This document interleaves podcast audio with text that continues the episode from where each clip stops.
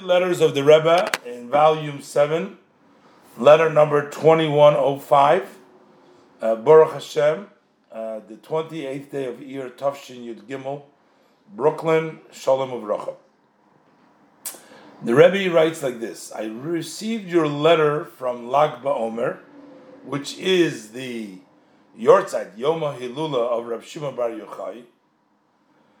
And the Rebbe is trying to encourage, it doesn't say a name who the individual was, that he should be active in spreading out the teachings of the Rav Shimon Bar Yochai, of the Hasidus, of the Kabbalah and the Hasidus. So the Rebbe says it's known in many places in Hasidic, it says, what is the meaning Pasach? He opened up.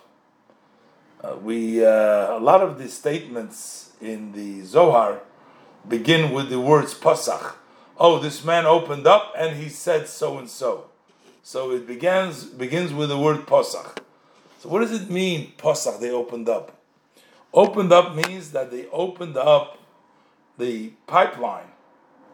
They opened it up. You know, a lot of times to be the first is difficult.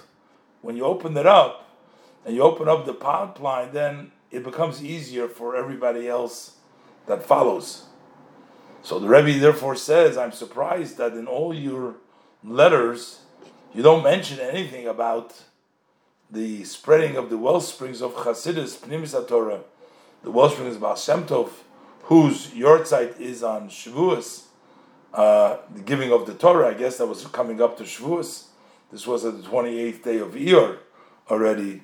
So the Rebbe says, it is my hope that it's only missing in writing, that you didn't write about it, but that you are actively putting in the proper effort, knowing how important this matter is. And the Rebbe says, this is like opposite of the accepted or the normal view of the people of the world. Because it's interesting that on the Yom Tov of Shavuos, which is the time that the Torah was given, so the revealed part of Torah has been given in a hidden way. It was only hinted in the 10 sayings. But the hidden part of Torah, which is the Maise Merkava, the act of the chariot, all the Yidn at that time saw openly.